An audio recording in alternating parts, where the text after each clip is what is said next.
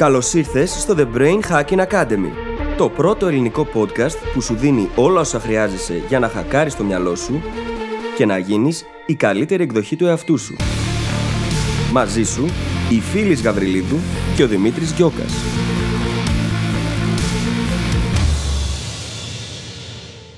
Γεια σου Brain Hacker και καλώς ήρθες σε άλλο ένα επεισόδιο του The Brain Hacking Academy. Το σημερινό μας επεισόδιο έχει ως θέμα την ίδια μας την αντίληψη και πώς αυτή η αντίληψη αλλάζει τις εμπειρίες που βιώνουμε. Θα ξεκινήσουμε λοιπόν συζητώντας με το τι είναι η αντίληψη καταρχάς, για ποιο λόγο είναι σημαντική και τη συζητάμε τώρα εδώ, ποια είναι τα στάδια διαμόρφωσής της, καθώς και τους παράγοντες τους ίδιους που την επηρεάζουν κάθε φορά. Αυτό το επεισόδιο είναι το πρώτο μόνο μέρος. Την επόμενη εβδομάδα θα προχωρήσουμε σε μεγαλύτερο βάθος, θα συζητήσουμε για την αυτοαντίληψη, για τα 4 της είδη και τα επίπεδα στα οποία υπάρχει, για το πώς η ίδια μας η γλώσσα επηρεάζει τον τρόπο με τον οποίο αντιλαμβανόμαστε τον κόσμο και θα συζητήσουμε και τρόπους με τους οποίους μπορούμε να τα χακάρουμε όλα αυτά, έτσι ώστε να διαμορφώσουμε καλύτερη και αποτελεσματικότερη αντίληψη για τον κόσμο και να δούμε καλύτερα αποτελέσματα στη ζωή. Προς το παρόν, σε αφήνω να απολαύσεις το επεισόδιο, σου εύχομαι καλή ακρόαση και τα λέμε στην άλλη πλευρά. Καλησπέρα Δημήτρη. Καλησπέρα Φύλλις, τι κάνεις? Είμαι καλά και είναι η πρώτη ηχογράφηση του νέου έτους. Πράγματι, καλή χρονιά με αυτή την έννοια. Καλή χρονιά. Όχι, δεν τα έχουμε πει από τότε που μπήκε η χρονιά βέβαια, κάθε μέρα ας πούμε. Αλλά... Καλή χρονιά λοιπόν, εσύ πώς είσαι? Είμαι πάρα πολύ καλά, τώρα μετά που χορέψαμε, πριν ήμουν λίγο πιο πεσμένος. Ναι, αλλά σε γενικές γραμμές είμαι καλά. Ξεκουράστηκα λίγο μέσα στις γιορτές και ας είχαμε πάρα πολλή δουλειά. Ξεκλέψαμε και κάτι τρεις ή μισά ημέρα μάλλον θα το έλεγα, γύρω από τις γιορτές. Και έχουμε ανανεωθεί τόσο όσο ώστε να μπορέσουμε να συνεχίσουμε δυναμικά τώρα στην αρχή της χρονιάς. Τόσο όσο γιατί για να τα ξεκλέψουμε αυτά τα 3,5 ημέρα, ξεπατωθήκαμε τα υπόλοιπα 3,5. Οπότε ήταν λίγο δύσκολη η κατάσταση. Anyway. Αξίζει τον κόπο γιατί τα κάνουμε όλα για τους brain hackers μας. Και έρχονται τόσα πολλά ωραία πράγματα. Ανακοινώσαμε κάποια χτες στο live μας. Σήμερα που εμείς ηχογραφούμε είναι 7 Ιανουαρίου. Αύριο θα σας δούμε όλους ή θα σας έχουμε δει, ανάλογα πώς θα το δει κανείς. Ανάλογα με την αντίληψη, πρόσεξε, θα σας δούμε και στο live ή θα μας έχετε ήδη δει. Ή θα σας έχουμε ήδη δει. Τέλος πάντων, γιορτάζουμε τα γενέθλιά μας. Γιατί αύριο το Brain Hacking Academy κλείνει 2 χρόνια, 2 ολόκληρα χρόνια. Θυμίζω ότι όταν ξεκινήσαμε, ο στόχος που είχαμε θέσει ήταν να φτάσουμε τουλάχιστον τα 100 επεισόδια. Και αυτή τη στιγμή ηχογραφούμε το νούμερο 106. Έχουν περάσει 2 χρόνια. Είμαστε απίστευτα ενθουσιασμένοι και σας ευχαριστούμε πάρα πολύ για την τόση αγάπη που μας δείχνετε. Είναι ένα κομμάτι του ενθουσιασμού μας πάρα πολύ σημαντικό. Ναι, μας συγκινείτε πάρα πολύ με τα σχόλια που γράφετε κάτω από τα lives, με τα μηνύματα που μας στέλνετε. Σας το λέμε συνέχεια, το ξέρουμε. Όμως είναι αλήθεια και αισθανόμαστε πάρα πολύ μεγάλη ευγνωμοσύνη που μπορούμε και το ζούμε αυτό το πράγμα, κάνοντας αυτό που αγαπάμε τόσο πολύ. Είναι πολύ μεγάλη υπόθεση για μας. Οπότε ευχαριστούμε πάρα πολύ μέσα από την καρδιά μας. Δεν μπορούσα να το πω καλύτερα. Σε καμία περίπτωση. Και αυτή τη στιγμή, αν ακούτε το επεισόδιο μόλις έχει κυκλοφορήσει ή μες στη εβδομάδα που έχει κυκλοφορήσει, τρέχουν και κάποια πολύ όμορφα πράγματα λόγω των γενεθλίων. Μιλάω κυρίως για το giveaway που κάνουμε, που 3 τυχεροί θα κερδίσουν υπέροχα δώρα. Και θα ξεκινήσω με το πρώτο και ίσως το πιο σημαντικό, που είναι το journal που ετοιμάζουμε τόσο καιρό. Είναι ακόμα το secret, ο τίτλος κτλ. Αλλά οι νικητές αυτού του giveaway θα κερδίσουν από ένα journal. Ξαναλέω, 3 νικητές. Θα κερδίσετε επίσης ένα αντίτυπο από το βιβλίο της Φύλλης, «Τα μυστικά της μνήμης». Ενυπόγραφο από μένα, ειδικά για εσάς. Με ειδική αφιέρωση, εννοείται. Με ειδική αφιέρωση, ναι. Θα κερδίσετε ένα μπλουζάκι Brain Hacker, hashtag Brain Hacker, της επιλογής σας. Χρώμα, σχέδιο, μέγεθος. Και μία κούπα Brain Hacker της επιλογής σας. Οπότε είναι ένα πάρα πολύ δυνατό πακέτο, τουλάχιστον εμάς έτσι μας φαίνεται. 3 τυχεροί, μην χάσετε την ευκαιρία να λάβετε μέρος σε αυτό το giveaway. Για να πάρετε μέρος τώρα, μπορείτε να πάτε είτε στο site μας, όπου κάπου θα σας πεταχτεί ένα μικρό πραγματάκι για να αφήσετε, είτε στο Instagram που το έχουμε βάλει στο bio, ή στο link brainhackingacademy.gr/giveaway2. Και παιδιά, πραγματικά μην το χάσετε, έτσι. Πάτε να κάνετε εγγραφή, μπορείτε να πάρετε πολλές φορές μέρος, να αυξήσετε δηλαδή τις συμμετοχές σας και ανυπομονούμε πάρα πολύ να δούμε ποιοι θα είναι οι νικητές μας και φυσικά να πάρουν στα χέρια τους όλα αυτά τα ωραία δωράκια και το journal. Το journal, ναι. Έχουμε μεγάλο debate εδώ. Ποιος ανυπομονεί περισσότερο για αυτό το journal, εμείς ή εσείς? Εμείς, αδιαμφισβήτητα.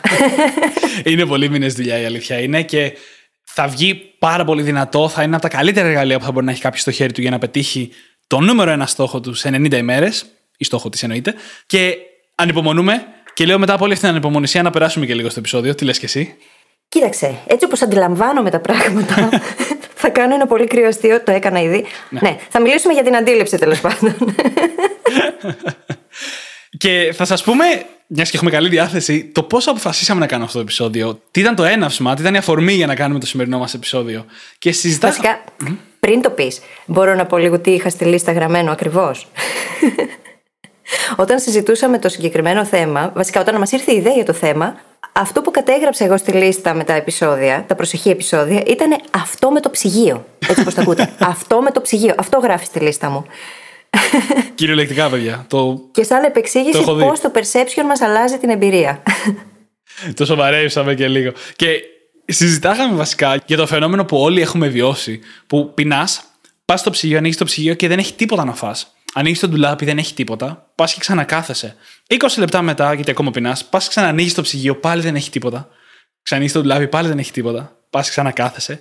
Και την τρίτη φορά, άλλα 20 λεπτά μετά, πας στο ίδιο ψυγείο με πριν, δεν έχει αλλάξει απολύτως τίποτα και ξαφνικά έχει κάτι να πάρεις να φας.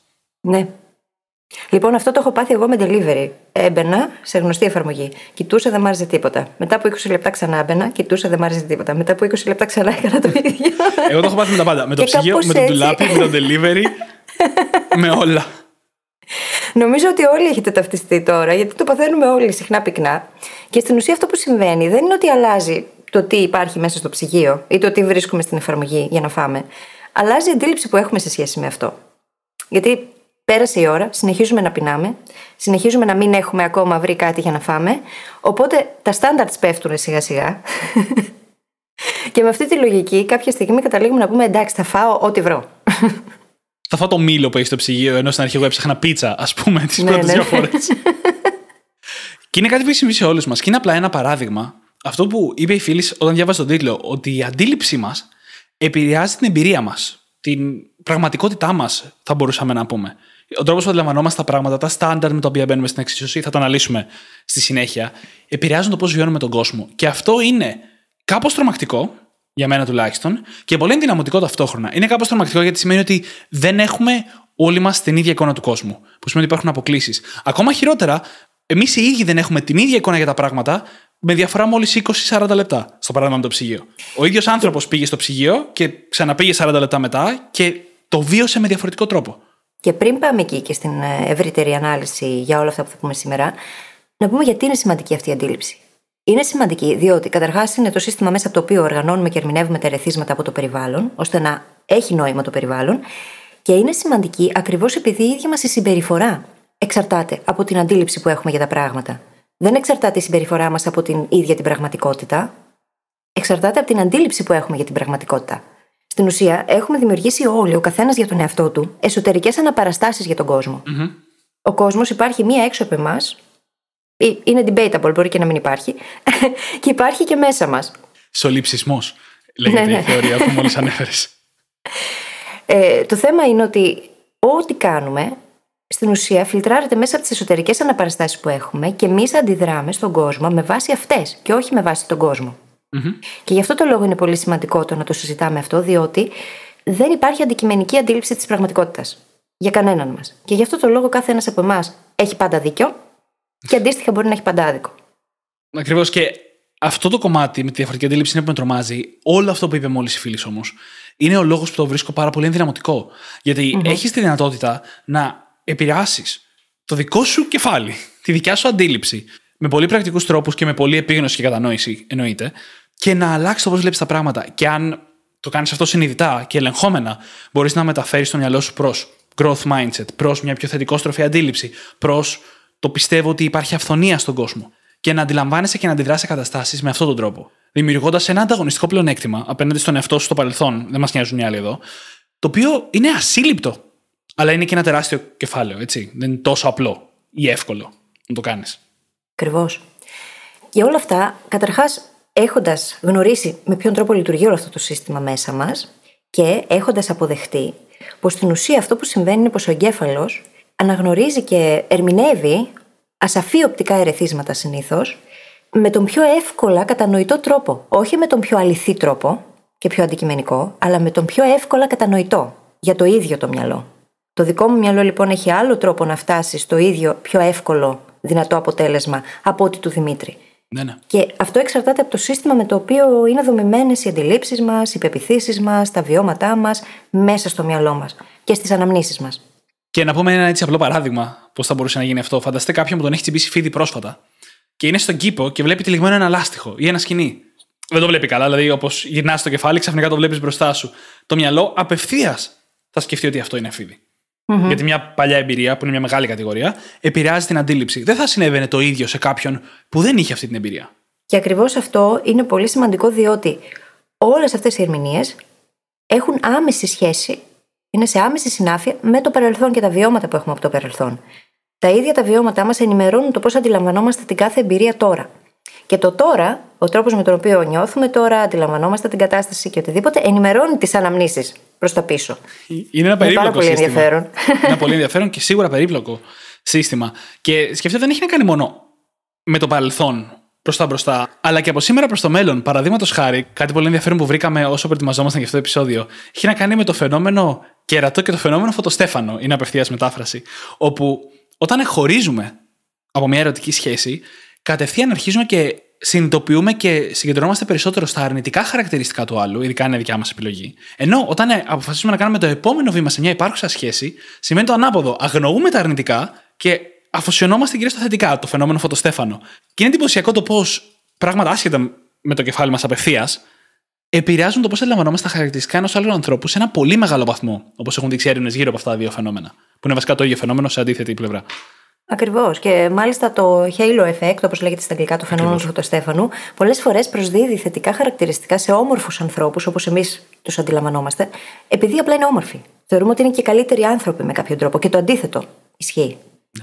Και είναι πολύ ενδιαφέρον το πώς λειτουργεί το μυαλό μας για ευκολία, έτσι, για να κερδίζει ενέργεια. Mm-hmm. Όλα αυτά τα φίλτρα υπάρχουν για τη δική μας επιβίωση, για να κερδίζουμε ενέργεια. Ακριβώς. Πόσες φορές μας έχετε ακούσει να λέμε για τα. Πόσα εκατομμύρια ερεθίσματα παίρνουμε κάθε δευτερόλεπτο, 11 εκατομμύρια, και πόσα λίγα μπιτς επεξεργαζόμαστε κάθε δευτερόλεπτο. 40. Και αυτό δεν έγινε επειδή ο εγκέφαλος μας αποφάσισε ότι 40 είναι ο τέλειος αριθμός για να πετύχεις περισσότερο στη ζωή σου ή για να έχεις την πιο ευτυχισμένη ζωή. Είναι απλά ο τέλειος αριθμός όσον αφορά επιβίωση και χαμηλή κατανάλωση ενέργειας. Mm-hmm. Γιατί αν προσπαθούσαμε να επεξεργαστούμε και τα 11 εκατομμύρια, ή θα γινόταν έκρηξη στο κεφάλι μας, θα καιγόμασταν. Ή θα χρειαζόμαστε ένα πολύ πιο δυνατό εγκέφαλο για να μπορεί να τα απεξέλθει. Πολύ, πολύ, πολύ πιο δυνατό. Που είναι έτσι, είναι πάρα πολύ αποτελεσματικό σαν εργαλείο, όμως το συνειδητό μας φτάνει μέχρι ένα σημείο. Από εκεί και πέρα γίνονται πολλά πράγματα στο υποσυνείδητο. Και αυτό το υποσυνείδητο φροντίζει για την επιβίωσή μας. Και φροντίζει να καταναλώνουμε την ελάχιστη δυνατή ενέργεια κάθε φορά και να φτάνουμε στα πιο εύκολα δυνατά συμπεράσματα, ακριβώς για να γλιτώνουμε ενέργεια και χρόνο από το να σκεφτόμαστε παραπάνω. Οπότε καταλαβαίνουμε πως παίζει πολύ σημαντικό ρόλο το να έχουμε επίγνωση, έτσι, και να ελέγχουμε το πώς διαμορφώνεται αυτή η αντίληψη όσο καλύτερα μπορούμε, ακριβώς επειδή μπορεί να πέσουμε σε τέτοιες νοητικές παγίδες. Πάμε τώρα να δούμε λίγο το μοντέλο της αντίληψης. Πώς δουλεύει ο εγκέφαλός μας από την αρχή μέχρι το τέλος για να αντιληφθεί πράγματα. Στην πολύ απλή μορφή, την οποία μπορεί να το έχουμε συζητήσει και στο podcast στο παρελθόν, την πιο απλή μορφή, έχουμε απλά τρία βασικά στάδια. Έχουμε το περιβάλλον που μας δίνει ερεθίσματα, που είναι το πρώτο στάδιο. Έχουμε το πώς εμείς τα αντιλαμβανόμαστε, το δεύτερο στάδιο. Και το τι δράση λαμβάνουμε, πώς αντιδρούμε, σαν τρίτο στάδιο. Σήμερα λοιπόν επικεντρωνόμαστε πολύ στο μεσαίο. Τι σημαίνει εδώ στην αντίληψή μας. Και πάμε να δούμε αυτό το μοντέλο λίγο πιο ολοκληρωμένο. Ξεκινάμε πάλι από το περιβάλλον που μας δίνει ερεθίσματα. Μετά ο εγκέφαλός μας, με έναν αυτοματοποιημένο σχετικά τρόπο, κάπως μπορούμε να το επηρεάσουμε, κάνει μια επιλογή αυτών των ερεθισμάτων. Από τα 11 εκατομμύρια bit στα 40. Τι είναι αυτά με τα οποία όντως ασχοληθεί και θα επεξεργαστεί και θα φέρει μέσα στο σύστημα. Μετά περνάμε στο κομμάτι της αντίληψης, στο πρώτο στάδιο, το πιο βιολογικό, το σημείο που έρχεται αυτή η πληροφορία. Ο εγκέφαλός μας την παίρνει και την επεξεργάζεται, με την έννοια ότι της βάζει μια σειρά, την οργανώνει λίγο, βρίσκει που ταιριάζει και μετά αμέσως πάμε σε κάτι που λέγεται recognition, η αναγνώριση, το οποίο σημαίνει ότι αρχίζουμε και μεταφράζουμε αυτή την πληροφορία. Πώς μεταφράζεται, τι αξία έχει για μας, αρχίζουμε και την καταλαβαίνουμε, την κάνουμε κτήμα μας. Το επόμενο στάδιο είναι η κωδικοποίηση ή η απομνημόνευση αυτής της πληροφορίας. Όταν συμβαίνει κάτι και το αντιλαμβανόμαστε εμείς με κάποιο τρόπο, για να μπορέσουμε να το χρησιμοποιήσουμε σε 1 λεπτό, σε 1 μέρα ή σε 2 χρόνια, σαν ανάμνηση, πρέπει να κωδικοποιηθεί και να γίνει μνήμη. Αυτό το κομμάτι είναι πάρα πολύ σημαντικό για να υπάρχει και μια ακρίβεια στο τι συνέβη. Είναι πολύ σημαντικό κομμάτι της αντίληψης. ακρίβεια με πολλά ερωτηματικά από πίσω. Και πολλά εισαγωγικά επίσης. Μια κάποια ακρίβεια. Και μετά είναι η αντίδραση. Τα τέσσερα κομμάτια στη μέση που προσθεθήκανε, που το ένα έγιναν τέσσερα, η επιλογή, η βασική αντίληψη, η επεξεργασία αυτού που αντιλαμβανόμαστε και η ενδικοδικοποίηση, όλα είναι πολύ σημαντικά κομμάτια της αντίληψης όπως την ξέρουμε και τη συζητάμε στην κάθε μέρα μας. Είναι τέσσερα πράγματα στην πραγματικότητα, όχι ένα. Και θα συζητάμε όλα αυτά τα στάδια εδώ, διότι μπορούν όλα αυτά στο σύνολό τους να βελτιωθούν και να δημιουργηθεί καλύτερη σύνδεση μεταξύ τους. Αν ξεκινήσουμε από το περιβάλλον, πράγμα το οποίο το έχουμε συζητήσει πολλές φορές, έχουμε έλεγχο στο τι επιτρέπουμε να εισέλθει στο σύστημα. Μπορούμε να το ελέγξουμε αυτό. Μπορούμε να επιλέξουμε το αν θα ανοίξουμε την τηλεόραση για να δούμε ειδήσεις ή όχι. Μπορούμε να επιλέξουμε το από πού θα πάμε να ενημερωθούμε για τα νέα ή για τον κορονοϊό ή δεν ξέρω κι εγώ γιατί. Μπορούμε να επιλέξουμε λοιπόν τι θα έρθει από το περιβάλλον και ποια θα είναι αυτά τα 11 εκατομμύρια bits. Στο βαθμό που είναι δυνατόν. Έτσι. Όχι 100%, δεν γίνεται. Προφανώς. Γιατί περνάει, ας πούμε, κάποιος με ανοιχτό παράθυρο στο αυτοκίνητο και ακούμε τις ειδήσεις που ακούει αυτός εκείνη την ώρα στα μάξια, ας πούμε. Εννοείται. Κοιτάξτε, δεν γίνεται πάντα να έχουμε το 100% του ελέγχου του περιβάλλοντός μας, αλλά μπορούμε να επηρεάσουμε πολύ περισσότερα πράγματα από ότι ενεργά επηρεάζουμε μέσα στη μέρα μας.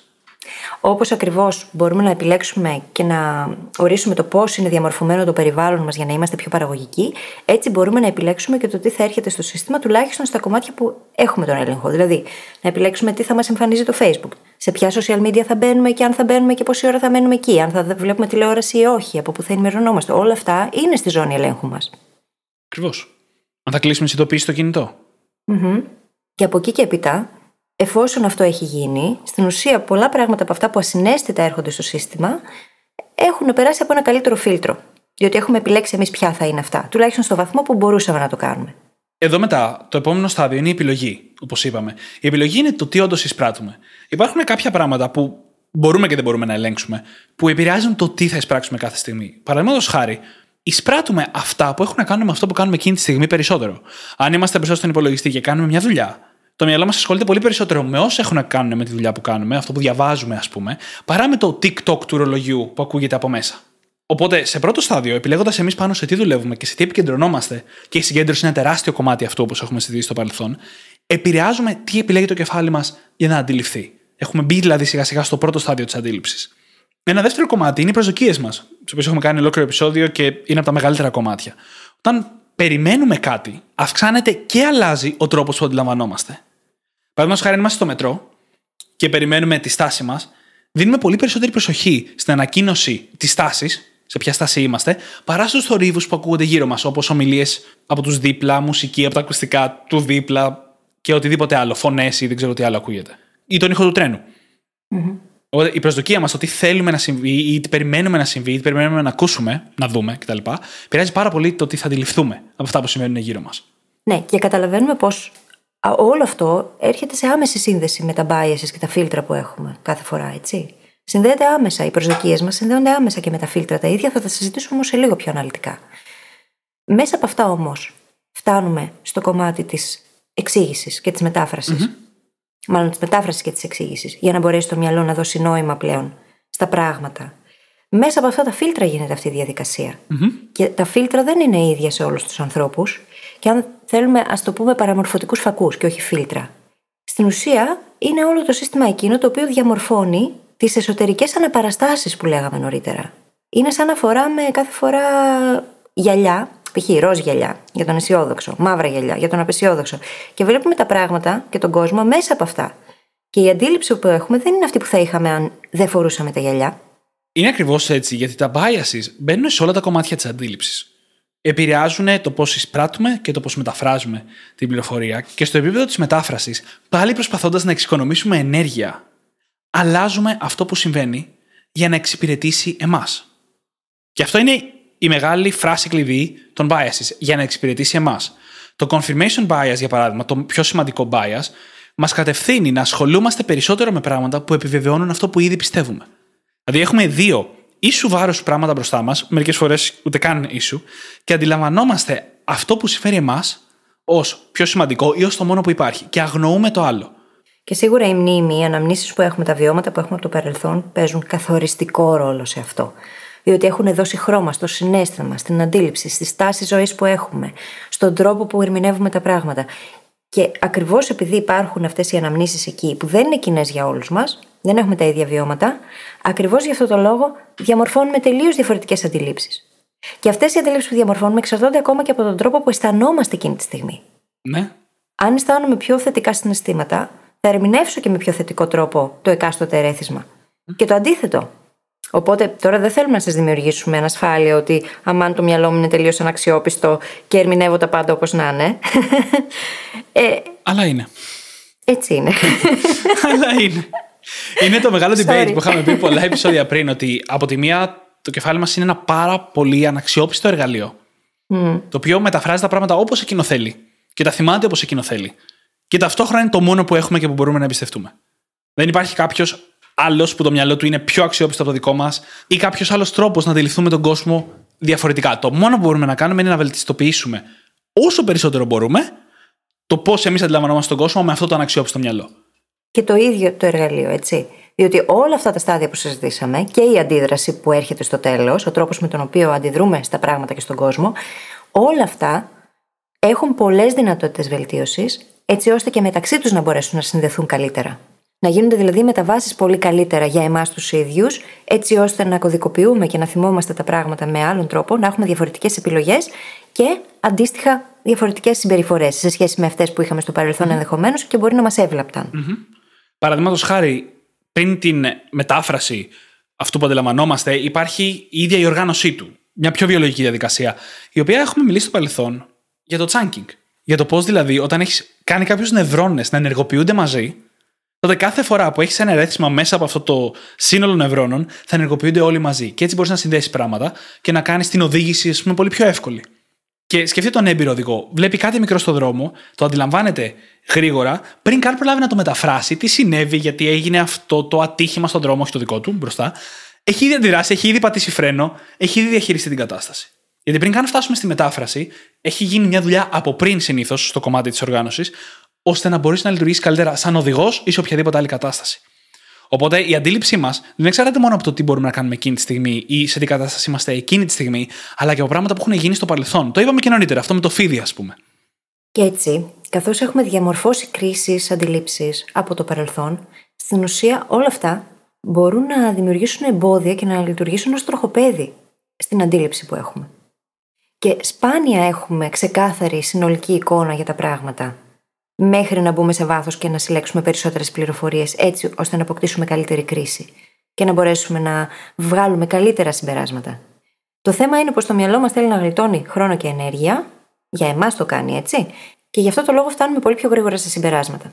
Αυτά τα συμπεράσματα όμως πάντα είναι καλό να τα αμφισβητούμε, διότι έχουν περάσει μέσα από διάφορα φίλτρα, τα οποία δεν είναι και ό,τι καλύτερο. Ας πούμε, έχουμε συζητήσει ήδη για το confirmation bias, το selection bias, που είναι επίσης πάρα πολύ σημαντικό. Επιλέγουμε τις πληροφορίες που ταιριάζουν στο δικό μας σύστημα. Και είπαμε πριν πως το μυαλό ερμηνεύει ασαφή ερεθίσματα με τον πιο εύκολο δυνατό τρόπο. Οπότε, ο πιο εύκολος δυνατός τρόπος έχει περάσει ήδη μέσα από όλα αυτά τα υπέροχα φίλτρα. Όλους αυτούς τους παραμορφωτικούς φακούς. Και έχει παραμορφωθεί, έχει διαστρεβλωθεί πολλές φορές, οπότε καταλήγουμε εμείς να έχουμε μια διαστρεβλωμένη εσωτερική αναπαράσταση του κόσμου, στην οποία αντιδρούμε. Και επειδή όλα αυτά συνδέονται άμεσα με τη ζώνη ελέγχου, επιρροής και παρατήρησης, ό,τι υπάρχει στη ζώνη ελέγχου μας, που είναι όλα αυτά που συζητάμε σήμερα, έχει καθοριστική σημασία για τον τρόπο που ζούμε τις ζωές μας. Διότι είναι σκέψη, συναίσθημα, συμπεριφορά. Αν η ίδια η σκέψη έχει σφάλμα, τότε και όλο το υπόλοιπο, όλη η υπόλοιπη ακολουθία θα έχει σφάλμα. Και ίσως και πριν τη σκέψη, η αντίληψη που θα φέρει τη σκέψη και θα τη δημιουργήσει. Και πάνω σε αυτό που είπες με το selection bias. Το selection bias είναι ίσως το σημαντικότερο bias μαζί με το confirmation, γιατί επηρεάζει όλα τα σημεία της διαδικασίας της αντίληψης. Υπάρχει selective exposure, επιλεκτική έκθεση, όπου έχεις αγοράσει μόλις ένα κόκκινο αυτοκίνητο και παρατηρείς όλα τα κόκκινα αυτοκίνητα στον δρόμο και κανένα άλλο χρώμα. Δηλαδή η πληροφορία στην οποία εκτίθεσαι. Η επιλογή της πληροφορίας που κάνεις είναι συγκεκριμένη με βάση την εμπειρία που έχεις μόλις ζήσει. Είναι η επιλεκτική προσοχή, όπου έχεις τον αγαπημένο σου άνθρωπο και τον παρατηρείς, αλλά δεν βλέπεις μια περίεργη γκριμάτσα, ας πούμε, που σου κάνει, γιατί έχεις στο μυαλό σου πολλά δικά σου πράγματα και δικά σου πιστεύω εκείνη τη στιγμή για την κατάσταση και το σκέφτεται ο άλλος, και δεν παρατηρείς αυτό που είναι μπροστά σου, δεν συγκεντρώνεσαι σε αυτό. Και υπάρχει, εννοείται, και η επιλεκτική απομνημόνευση. Όπου απομνημονεύεις μόνο αυτά που επιβεβαιώνουν αυτό που έχεις στο μυαλό σου και αυτό που πιστεύεις. Ακριβώς. Συνδέονται πάρα πολύ το selection με το confirmation bias. Όταν λοιπόν έχουμε ένα bias που επηρεάζει όλους τους τομείς της αντίληψης, καταλαβαίνετε πόσο πολύ μπορεί να διαστρεβλωθεί αυτή η αντίληψη. Mm-hmm. Αν δεν προσπαθούμε συνειδητά τουλάχιστον να έχουμε επίγνωση για αυτό το bias. Και γενικότερα το να έχουμε επίγνωση του πόσο γρήγορα μπορεί να φτάνουμε σε συμπεράσματα, του ότι οι πρώτες εντυπώσεις μας ίσως να μην είναι τελικά εκείνες που αξίζει να διαμορφώσουν την τελική μας εικόνα και διάφορα άλλα ωραία πράγματα. Και το θέμα είναι πως η αντίληψη επηρεάζεται από πολλούς παράγοντες και διαφορετικούς. Σε ό,τι αφορά καταρχάς τον ίδιο τον δέκτη που είμαστε εμείς, έχουμε πράγματα τα οποία τα αναφέραμε ήδη σε κάποια σημεία. Τη στάση ζωής που έχουμε, τη διάθεση την ίδια, τα κίνητρα που μπορεί να έχουμε μέσα στην εκάστοτε κατάσταση, τα δικά μας ενδιαφέροντα, τις ίδιες τις εμπειρίες που είχαμε στο παρελθόν, τις προσδοκίες που έχουμε από την εκάστοτε κατάσταση. Όλα αυτά είναι εκεί και προϋπάρχουν του εκάστοτε ερεθίσματος. Είναι εκεί και περιμένουν στοικά να το διαμορφώσουν. Mm-hmm. Και έχοντας αυτό στο μυαλό, πάντα είναι πολύ βοηθητικό να λαμβάνουμε υπόψη μας την κατάσταση στην οποία βρισκόμαστε την ώρα που παίρνουμε την όποια απόφαση. Διότι μπορεί να επηρεάσει άμεσα το αποτέλεσμα. Και θέλω να δώσω λίγο παραπάνω πληροφορίες για κάποια από αυτά που είπες, γιατί αξίζει να τους δώσουμε λίγο παραπάνω. Και θα ξεκινήσω με τις ανάγκες και τα κίνητρα που ανέφερες. Την ώρα που πεινάμε, αλλάζει η αντίληψή μας για το φαγητό. Το παράδειγμα το ψυγείο. Ξεκινήσαμε με μία πείνα, η οποία αργότερα μεγάλωσε κιόλας μέσα σε όλα και άλλαξε η αντίληψή μας για αυτά που ήδη υπήρχαν στο ψυγείο. Είμαστε, ξαναλέω, οι ίδιοι άνθρωποι σε ένα μικρό χρονικό διάστημα που άλλαξε η αντίληψή μας αρκετά ώστε να αλλάξει η δράση μας. Το ίδιο ισχύει και με τα χρήματα. Όταν ζοριζόμαστε για τα χρήματα, δίνουμε πολύ περισσότερη προσοχή και αντιλαμβανόμαστε διαφορετικά συμβουλές που έχουν να κάνουν με αποταμίευση ή πώς να κερδίσουμε χρήματα. Αλλάζει λοιπόν ο τρόπος που αντιλαμβανόμαστε με βάση τα κίνητρά μας και τις ανάγκες μας. Έχεις πει ήδη για τη διάθεση αρκετά. Η προσωπικότητά μας, η οποία έχουμε ξεκαθαρίσει ότι δεν είναι μόνιμη, αλλά ανά πάσα στιγμή η προσωπικότητά μας είναι συγκεκριμένη. Δεν αλλάζει από το ένα δευτερόλεπτο στο επόμενο τόσο πολύ που να είμαστε διαφορετικοί άνθρωποι. Οπότε η προσωπικότητά μας. Αν είσαι split personality, κάτι γίνεται. Το οποίο όμως είναι διαταραχή, έτσι. Ναι. Τη στιγμή που αντιλαμβανόμαστε κάτι, λοιπόν, η προσωπικότητά μας είναι συγκεκριμένη και επηρεάζει πάρα πολύ το πώς αντιλαμβανόμαστε τα πράγματα. Και αυτό έχει μέσα πόσα ακόμα κομμάτια. Παραδείγματος χάρη τα στερεότυπα με τα οποία κυκλοφορούμε, την παιδική μας ηλικία και τα μηνύματα που έχουμε πάρει από εκεί επηρεάζουν πάρα πολύ την αντίληψή μας. Το πώς αντιλαμβανόμαστε τον έλεγχο, το mindset που έχουμε δηλαδή. Αν έχουμε growth mindset ή fixed mindset, αλλάζει πάρα πολύ το πώς θα αντιληφθούμε κάτι. Μια αποτυχία, το έχουμε συζητήσει πολλές φορές. Μια ευκαιρία. Το locus of control επηρεάζει άμεσα το πώς αντιλαμβανόμαστε τα πράγματα. Το αν πιστεύουμε βαθιά ότι είμαστε αιτία ή αιτιατό για τα πράγματα που συμβαίνουν στη ζωή μας. Αν θεωρούμε ότι τα πράγματα συμβαίνουν σε εμάς ή αν συμβαίνουν για εμάς. Εξαρτώνται τόσο πολλά πράγματα από το locus of control. Από το πού πιστεύουμε ότι είναι ο έλεγχος στη ζωή μας. Από το βαθμό στον οποίο αισθανόμαστε ότι έχουμε έλεγχο. Ό,τι εισέρχεται στο σύστημα ερμηνεύεται με βάση αυτό. Οπότε και αυτό αποτελεί ένα σημαντικότατο παράγοντα σε σχέση με τον δέκτη της πληροφορίας. Ένα άλλο που το συζητήσαμε και νωρίτερα είναι οι προηγούμενες εμπειρίες μας. Μία συγκεκριμένη εμπειρία, όπως το να μας έχει δαγκώσει ένα φίδι, μπορεί να αλλάξει το πώς θα αντιλαμβανόμαστε κάτι στο χώρο, στο μέλλον. Και φανταστείτε αυτό σε σχέσεις, στη δουλειά, σε όλα τα πράγματα. Σχηματίζεται σιγά-σιγά ένα set από αιτίες που επηρεάζουν πάρα πολύ το πώς αντιλαμβανόμαστε τα πράγματα. Αλλά δυστυχώς δεν έχουμε γνωρίσει ποτέ άλλη πλευρά. Δηλαδή, αν ακούγεται τρομακτικό όλο αυτό και ότι το μυαλό μας είναι παντελώς αναξιόπιστο, οφείλουμε να θυμηθούμε ότι δεν έχουμε ζήσει τη ζωή με τα μάτια άλλου ανθρώπου μέχρι σήμερα. Έχουμε μόνο τη δικιά μας εμπειρία στη ζωή και κάποιες εμπειρίες του παρελθόντος που επηρεάζουν πώς αντιλαμβανόμαστε τα πράγματα απόλυτα σήμερα, είναι οι μόνες που έχουμε. Και αν δεν πάμε συνειδητά να το σπάσουμε αυτό, να πούμε πώς θα το βιώνει αυτό ο κολλητός μου, η σχέση μου, ένας άλλος άνθρωπος που ξέρω, ή γενικότερα δηλαδή να μπαίνουμε στα παπούτσια των άλλων, είναι πολύ δύσκολο να σκεφτούμε πώς θα μπορούσαμε να αντιληφθούμε μια κατάσταση διαφορετικά. Και το σύνολο όλων αυτών σχηματίζει το τελευταίο κομμάτι που είναι ίσως και το πιο σημαντικό για το πώς επηρεάζει την αντίληψή μας, που είναι η εμπειρία μας. Η γενικότερη εμπειρία μας, όχι μία συγκεκριμένη εμπειρία, το οποίο αποτελεί το συνοθήλευμα όλων των προηγούμενων. Σκεφτείτε έναν νέο γιατρό, με έναν έμπειρο γιατρό που βλέπει την ίδια ακτινογραφία και ο ένας δεν βλέπει τίποτα και ο άλλος βλέπει απευθείας κάποιο πρόβλημα. Δεν ήταν μία συγκεκριμένη εμπειρία που έκανε αυτή τη διαφορά. Δεν είναι ότι ο ένας ήταν πιο συγκεντρωμένος από τον άλλον ή σε καλύτερη διάθεση. Είναι απλά η εμπειρία και ένα καλύτερα διαμορφωμένο, να το πω, ένστικτο. Δεν μου αρέσει ο τρόπος που χρησιμοποιούμε στα ελληνικά πολλές φορές αυτή τη λέξη. Στα αγγλικά θα χρησιμοποιούσα τη λέξη intuition, όχι instinct. Αλλά. Το σημαντικό είναι να σκεφτόμαστε πώς μπορώ να καλλιεργήσω αυτό το δικό μου intuition όσο περισσότερο γίνεται με τον καιρό.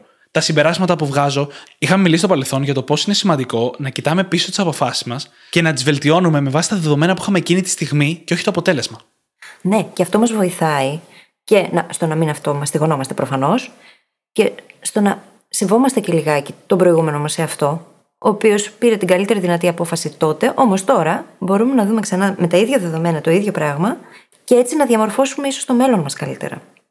Και πέρα τώρα από όλους αυτούς τους παράγοντες, οι οποίοι έχουν να κάνουν μόνο με τον δέκτη, υπάρχουν και άλλοι παράγοντες οι οποίοι αφορούν στα ίδια τα ερεθίσματα. Αν κάτι είναι καινούριο, το novelty, που έχουμε πει πολλές φορές ότι είναι εντυπωσιακό για το μυαλό, οπότε το συγκρατεί πιο εύκολα, το παρατηρεί πιο εύκολα, κάτι καινούριο. Κάτι που κινείται, ο ήχος που κάνει, το μέγεθος που έχει, το background, το πόσο κοντά ή μακριά είναι, το πόσο όμοιο ή ανόμοιο είναι από τα πράγματα που γνωρίζουμε ήδη, ή έχει ομοιότητες μαζί μας, με τους ανθρώπους γύρω μας, ή όχι. Όλα αυτά παίζουν ρόλο, διότι οτιδήποτε ξεχωρίζει για το μυαλό είναι πιο αξιομνημόνευτο ή πιο αξιοπαρατήρητο. Και σε επόμενο στάδιο, ένας εξίσου πολύ σημαντικός παράγοντας είναι και η ίδια η κατάσταση. Διαφορετικά αντιλαμβανόμαστε τα πράγματα το πρωί με το που έχουμε ξυπνήσει, διαφορετικά τα αντιλαμβανόμαστε το απόγευμα μετά τη δουλειά. Παίζει ρόλο λοιπόν ο χρόνος ο ίδιος στον οποίο συμβαίνουν τα πράγματα, στον οποίο τα βιώνουμε. Το πώς είναι το setting γύρω μας, είτε το επαγγελματικό, είτε το setting στο σπίτι, πώς είναι η κατάσταση, το ίδιο το περιβάλλον διαμορφωμένο. Η κοινωνική κατάσταση μέσα στην οποία βρισκόμαστε επηρεάζει επίσης τα πράγματα και την αντίληψη που θα διαμορφώσουμε. Οπότε βλέπουμε πως όλα είναι ένα σύνολο πραγμάτων. Είναι ένα σύνθετο σύστημα το οποίο έρχεται να διαμορφώσει κάτι το οποίο είναι πάρα πολύ fragile, ναι, την ίδια μας την αντίληψη. Είναι πάρα πολύ εύθραυστη η αντίληψη. Μπορεί να διαμορφωθεί με πάρα πολλούς διαφορετικούς τρόπους και στο βαθμό που μπορούμε να έχουμε τον έλεγχο, είναι καλό να προσπαθήσουμε να το κάνουμε. Και δυστυχώς με πολύ μεγάλες αποκλίσεις στο κομμάτι της κωδικοποίησης και της απομνημόνευσης. Είχε γίνει μια έρευνα, δεν θυμάμαι πότε έγινε η έρευνα, αλλά αφορούσε την 11η Σεπτεμβρίου στην Αμερική το 2001. Όπου στην έρευνα συμμετείχαν άνθρωποι που ζούσαν είτε στη Νέα Υόρκη είτε όχι στη Νέα Υόρκη, και το 75% και από τις δύο κατηγορίες θυμάται χαρακτηριστικά να βλέπει εκείνη τη μέρα το βίντεο με το πρώτο αεροπλάνο να πέφτει πάνω στον πύργο. Το οποίο βίντεο δεν υπάρχει. Δεν υπήρξε ποτέ τέτοιο βίντεο. Γιατί απλά δεν τραβήχτηκε. Ναι. Αλλά το 75% των συμμετεχόντων θυμάται χαρακτηριστικά να το βλέπει. Και είναι τελείως τεχνητό. Είναι μια τεχνητή εμπειρία. Ξέρουμε ότι συνέβη, ξέρουμε πολλές λεπτομέρειες για το τι συνέβη, και το μυαλό έχει δημιουργήσει μόνο του μια ανάμνηση οπτική. Ξαναλέω, θυμούνται να βλέπουν το βίντεο, η οποία δεν συνέβη ποτέ. Και αν το μυαλό μας μπορεί να αποκλίνει τόσο πολύ, αναρωτιέμαι και με ποιους άλλους τρόπους μπορεί να αποκλίνει που δεν έχει γίνει ήδη έρευνα ή δεν τη βρήκαμε εμείς τέλος πάντων. Τα παραδείγματα είναι πάρα πολλά. Νομίζω στη δεκαετία των 70s ή των 80s υπήρχαν συγκεκριμένες ψυχοθεραπευτικές προσεγγίσεις, οι οποίες στην ουσία δουλεύανε πάρα πολύ με τις τραυματικές εμπειρίες των ασθενών, και εκείνη την εποχή πάρα πολλοί ασθενείς μέσα στην ψυχοθεραπεία δημιούργησαν τέτοιες ψευδείς αναμνήσεις και κατέληξαν έπειτα, άλλοι κατέστρεψαν τις ζωές τους και κατέληξαν πολλοί θεραπευτές με μηνύσεις. Διότι δημιουργήθηκαν τέτοιες αναμνήσεις οι οποίες ήταν ψευδείς και στην ουσία δημιουργήθηκε πρόβλημα στις ζωές των ανθρώπων. Οπότε εγκαταλείφθηκε αργότερα με τον καιρό και αυτή η προσέγγιση. Το μυαλό μας είναι πάρα πολύ επίρρεπες στο να δημιουργεί αναμνήσεις. Γιατί προσπαθεί να βγάζει πάντα νόημα στα πράγματα. Οπότε αν δεν μπορεί να βγάλει νόημα, θα βρει τον τρόπο να το κάνει. Και επηρεάζεται πάρα πολύ από όλα αυτά που συζητήσαμε σε αυτό το επεισόδιο. Οπότε όλοι αυτοί οι παράγοντες έρχονται. Το μυαλό προσπαθεί και συνδέει τα κομμάτια του puzzle, και όπου υπάρχει κενό, δημιουργεί κάτι για να το γεμίσει. Και γι' αυτό το λόγο είναι και αρκετά χειραγωγήσιμο σαν όργανο, έτσι. Γι' αυτό το λόγο τα συζητάμε τώρα εδώ, διότι η αντίληψη είναι κάτι το οποίο, όπως καταλαβαίνουμε, διαμορφώνεται διαρκώς. Στο marketing, για παράδειγμα, παίζεται συνέχεια αυτό το παιχνίδι. Και παλιότερα, μάλιστα, γίνονταν όλα αυτά τα ωραία πράγματα με την Coca-Cola, ας πούμε, που σου δείχνανε σε πολύ σύντομα frames συγκεκριμένα πράγματα. Και μετά ξαφνικά έχει όρεξη να πιει Coca-Cola. Είχε ένα καρέ της Coca-Cola, το οποίο το μυαλό δεν μπορεί να το αντιληφθεί στα 30 καρέ το δευτερόλεπτο, αλλά δημιουργούσε μια υποσυνείδητη επιθυμία για Coca-Cola ή έστω μια υποσυνείδητη αναγνώριση. Έχουν γίνει πολλά τέτοια, και το priming, που το έχουμε κάνει και πρόσφατα επεισόδιο, είναι ένας τρόπος να επηρεάζουμε την αντίληψή μας. Ή να την επηρεάζουν άλλοι, δυστυχώς, ή να την επηρεάζουμε εμείς. Γιατί, όπως είπαμε, η κατάσταση του δέκτη επηρεάζει πάρα πολύ την αντίληψη. Αν λοιπόν εμείς προκαταβολικά συνειδητά επηρεάσουμε αυτή την κατάσταση, και αυτό είναι μια πολύ βασική στρατηγική, τότε μπορούμε να επηρεάσουμε και την αντίληψη προς τα εκεί που εμείς θέλουμε. Λίγο διαφορετικά, αλλά η ίδια ακριβώς λογική, είναι ο λόγος για τον οποίο εμείς χορεύουμε ακριβώς πριν από κάθε επεισόδιο. Αλλάζουμε τη φυσική μας κατάσταση για να μπορούμε να αποδώσουμε διαφορετικά σε αυτό που κάνουμε. Με τον ίδιο τρόπο θα μπορούσαμε να χορεύουμε πριν από τη στιγμή που πρέπει να διαβάσουμε ή να παρακολουθήσουμε κάτι για να το αντιληφθούμε με έναν πιο ευδιάθετο και full από ενέργεια τρόπο. Θα ήταν μια πολύ καλή στρατηγική. Την επόμενη φορά που θέλετε να διαβάσετε, χορέψτε. Συμβουλή. Πλάκα κάνω. Δεν το έχω δοκιμάσει, δεν ξέρω. Εγώ τα γράφω στο βιβλίο αυτά. Μπορείς να χρησιμοποιήσεις τη φυσική άσκηση για να ενισχύσεις πάρα πολύ τον εγκέφαλο και τις αντιληπτικές του ικανότητες και τις γνωστικές του λειτουργίες, προφανώς. Οπότε ναι, γιατί όχι, χορέψτε. Ναι, γενικά καλή συμβουλή είναι. Δεν χρειάζεται να σας βλέπει κανένας. Μια καλή αρχή για να ξεκινήσουμε να αλλάζουμε την αντίληψή μας προς τα εκεί που θέλουμε είναι λοιπόν να ξεκινάμε με την προετοιμασία. Τι προετοιμασία μπορούμε να κάνουμε εμείς για να έχουμε καλύτερη αντίληψη. Αυτό είναι η προετοιμασία πριν την κατάσταση, αν μπορούμε να το προβλέψουμε. Είναι το να μην αφήνουμε τον εαυτό μας να πέφτει σε παγίδες όπως το The What the Hell Effect, όπου ξεκινάει η μέρα στραβά και ξαφνικά πάει όλη η μέρα στραβά από δικιά μας δημιουργία. Επίσης, είπαμε ότι στο κομμάτι της οργάνωσης της πληροφορίας και των ερεθισμάτων που έρχεται, έχει μεγάλη σημασία το τι γνώσεις προϋπάρχουν σχετικά και τι πληροφορίες προϋπάρχουν, γιατί πάει το μυαλό και τις δένει μαζί σε ένα set από νευρώνες. Κυριολεκτικά μιλώντας, νευρολογικά. Οπότε.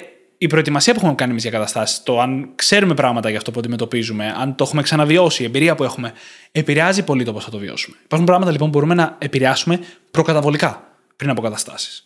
Γενικότερα, όσο καλύτερα προετοιμάσουμε εμείς τον εαυτό μας και όσο καλύτερα προστατεύσουμε την αντίληψή μας πριν φτάσει στο σημείο να διαμορφωθεί, και εφόσον έχει διαμορφωθεί, πάντα να έχουμε αυτή την αμφισβήτηση, να έχουμε στο νου μας πως υπάρχουν αυτά τα φίλτρα.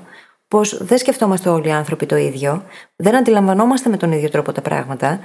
Χιλιάδες άνθρωποι να είναι ταυτόχρονα μάρτυρες στο ίδιο γεγονός, θα αντιληφθούν τελείως διαφορετικά την κατάσταση. Ή τουλάχιστον θα έχουν σημαντικές αποκλίσεις μεταξύ τους. Και αυτό διότι έχει φιλτραριστεί με τελείως άλλο τρόπο. Είναι άλλα τα βιώματα. Οπότε είναι σημαντικό να το έχουμε αυτό στο μυαλό μας, ακριβώς για να μπαίνουμε στη διαδικασία αυτή που έχουμε συζητήσει και στα επεισόδια για τα biases, της αμφισβήτησης. Και στο επόμενο επεισόδιο, από το σημερινό. Θα συζητήσουμε λίγο περισσότερο για όλα αυτά και θα δώσουμε και πιο πρακτικά εργαλεία για το πώς μπορεί κανείς να αντιπαρέλθει όλης αυτής της κατάστασης και να αρχίσει να βελτιώνει όλα αυτά τα στάδια της διαμόρφωσης αντίληψης. Ναι, θα συνεχίσουμε στο επόμενο επεισόδιο για την αντίληψη λοιπόν. Θα πάμε και πιο βαθιά. Θα μιλήσουμε για συγκεκριμένες κατηγορίες αντίληψης που επηρεάζουν πολύ τη ζωή μας, κυρίως γιατί δεν λύνονται όλα με προετοιμασία. Πάρα πολλές καταστάσεις δεν τις περιμένουμε. Δεν ξέρουμε ότι τώρα πάμε να διαβάσουμε κάτι ή να βιώσουμε μια συγκεκριμένη κατάσταση. Πολλά πράγματα απλά προκύπτουν και χρειαζόμαστε να μπορούμε να τα αντιληφθούμε όσο πιο αξιόπιστα γίνεται και όσο πιο αντικειμενικά γίνεται, ανά πάσα στιγμή. Και αυτό απαιτεί μια όχι διαφορετική προσέγγιση, αλλά και άλλα κομμάτια, τα οποία θα τα δούμε στο επόμενο επεισόδιο.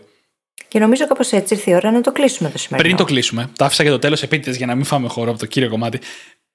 Το παράδειγμα με το ψυγείο με ενδιέφερε πάρα πολύ, οπότε το ψάξα λίγο παραπάνω. Και βρήκα κάποιες πληροφορίες γιατί κάνουμε αυτή τη διαδικασία και πηγαίνουμε ξανά και ξανά στο ψυγείο. Μίλησέ μας, Δημήτρη. Είναι λοιπόν πρώτα απ' όλα μια ένδειξη βαρεμάρας.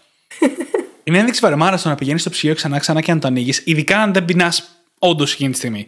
Και τι έχουμε πει για τη βαρεμάρα, παιδιά. Πάτε να ακούσετε το επεισόδιο. Ισχύει. Μπορείς να την εκμεταλλευτείς με καλύτερο τρόπο από το να πηγαίνεις συνέχεια στο ψυγείο για πολλούς λόγους, διατροφικούς επίσης. Και είναι ένας σύγχρονος τρόπος να κυνηγάμε, το οποίο είναι εξελικτικό μας κομμάτι. Στο παρελθόν κυνηγούσαμε στα λιβάδια, μετά κυνηγούσαμε στα αγροκτήματα, να το πω έτσι, τρόπος να κυνηγάς εισαγωγικά, να ετοιμάζεις την τροφή σου μόνος σου, να την καλλιεργείς. Και σήμερα είναι το ψυγείο. Και μάλιστα υπάρχει ένα κομμάτι στην ανθρώπινη εξέλιξη όπου στο ίδιο μέρος μπορεί να ξαναεμφανιζόταν φαγητός, στο ίδιο λιβάδι να εμφανιζόταν σαν καινούργια κοπάδια. Οπότε γι' αυτό πάμε ξανά στο ίδιο μέρος ενώ δεν έχει αλλάξει τίποτα, για να βρούμε φαΐ ενώ ξέρουμε ότι δεν υπάρχει φαΐ από πριν. Δηλαδή πάμε στο ψυγείο κάθε φορά περιμένοντας να εμφανιστεί κάτι άλλο. Ναι, τελείως εξελικτικά έτσι. Σε καμία διάσταση του συνειδητού μας νου. Καθόλου. Απλά πηγαίνουμε στο ψυγείο περιμένοντας ότι θα εμφανιστεί κάτι άλλο, γιατί είμαστε εξελικτικά προγραμματισμένοι να το κάνουμε αυτό. Ωραία, παιδιά. Νομίζω η επόμενη φορά που θα ανοίξετε την πόρτα του ψυγείου δεν θα είναι η ίδια. Και θα προσθέσω, κι άλλο ότι όταν έχουμε τρόφιμα στο ψυγείο, είναι μιας μορφής διαβεβαίωση ότι όλα πάνε καλά, γιατί το ανθρώπινο είδος έχει μεγάλη εξελικτική σχέση με το φαγητό και την ύπαρξη φαγητού για ασφάλεια. Και υπάρχει και μια αντίδραση ντοπαμίνης κάθε φορά που το ανοίγουμε και βρίσκουμε κάτι που μας αρέσει και παίρνουμε κάτι που μας αρέσει. Οπότε προπονούμε τον εαυτό μας να ανοίγει το ψυγείο και να χαίρεται και ορμονικά εκτός από όλα τα υπόλοιπα. Πολύ ισχυρή σύνδεση με το ψυγείο. Και ίσως αυτά είναι χρήσιμα για κάποιον που θέλει να σταματήσει αυτή τη σύνδεση με το ψυγείο. Καταλάβατε τώρα για ποιο λόγο στις σημειώσεις μου είχα γράψει τίτλο επεισοδίου αυτό με το ψυγείο. Πραγματικά. Πραγματικά. Και με αυτό μπορούμε να κλείσουμε το επεισόδιο. Ωραία, αφού σας έκαψε το μυαλό με το ψυγείο. Ναι, γι' αυτό το άφησα για το τέλος, επίτηδες. Θα βρείτε όπως πάντα τις σημειώσεις του επεισοδίου μας στο site μας στο brainhackingacademy.gr και πηγαίνετε και συμμετάσχετε στο giveaway. Θυμίζω ένα journal, το βιβλίο της Φύλλις, ένα μπλουζάκι και μια κούπα, τρεις τυχεροί, πηγαίνοντας στο brainhackingacademy.gr /giveaway2 ή στο Instagram θα το βρείτε το link στο bio. Και φυσικά θα σας ζητήσουμε να κάνετε subscribe στην εφαρμογή που μας ακούτε, να μας αφήσετε ένα φανταστικό 5-αστερο review και να μας βρείτε και στο Instagram, έτσι, διότι από εκεί κάνουμε κάθε Τετάρτη live και τα λέμε όλοι μαζί ζωντανά και χαιρόμαστε πάρα πολύ που σας βλέπουμε εκεί και αλληλεπιδράτε και μας γράφετε πράγματα, μας κάνετε ερωτήσεις και απαντάμε live. Και μια πράξη αγάπης, έτσι. Να μην την ξεχνάμε την πράξη αγάπης. Αρπάξτε τα κινητά των φίλων σας και δείξτε τους πώς να γίνουν και εκείνοι brain hackers. Σας ευχαριστούμε πάρα πολύ που ήσασταν εδώ και σήμερα και σας ευχόμαστε καλή συνέχεια. Καλή συνέχεια.